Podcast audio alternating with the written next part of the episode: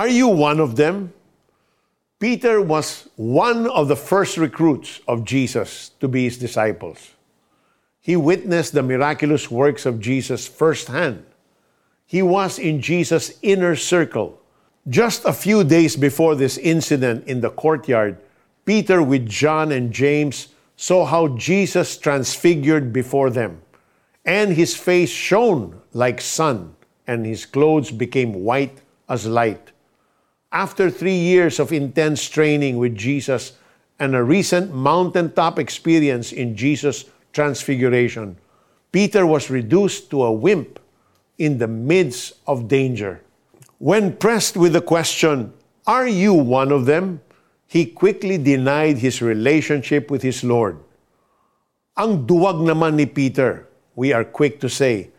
But can we honestly say we never denied a relationship with Jesus one time or another?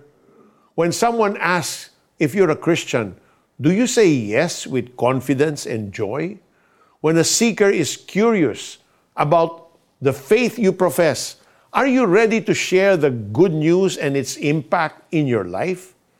When you are pressed for an explanation on why you refuse to do certain things, how do you respond? Moreover, how we live each day could either be a profession or a denial of our relationship with Jesus. What we follow online, as well as what we post, the movies we watch on Netflix, and how much time we spend watching, how we spend our money, and how much or how little we give to others, how we respond to the corruption that is so rampant in our society, and how we stand on issues of social justice. In all these and more, others will know whether we are truly one of Jesus' followers. Dear Jesus, like Peter, I am a wimp. Forgive me for the many times I denied that I am your follower. Grant me the courage to show others through how I live that I belong to you. Application Post on social media the reason why Holy Week matters to you.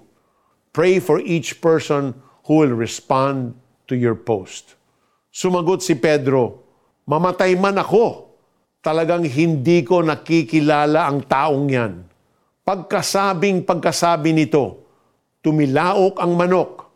Naalala ni Pedro ang sinabi ni Jesus.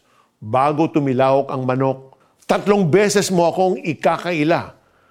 Lumabas siya at tumangis ng buong kapaitan. Matthew 26, 74 to 75.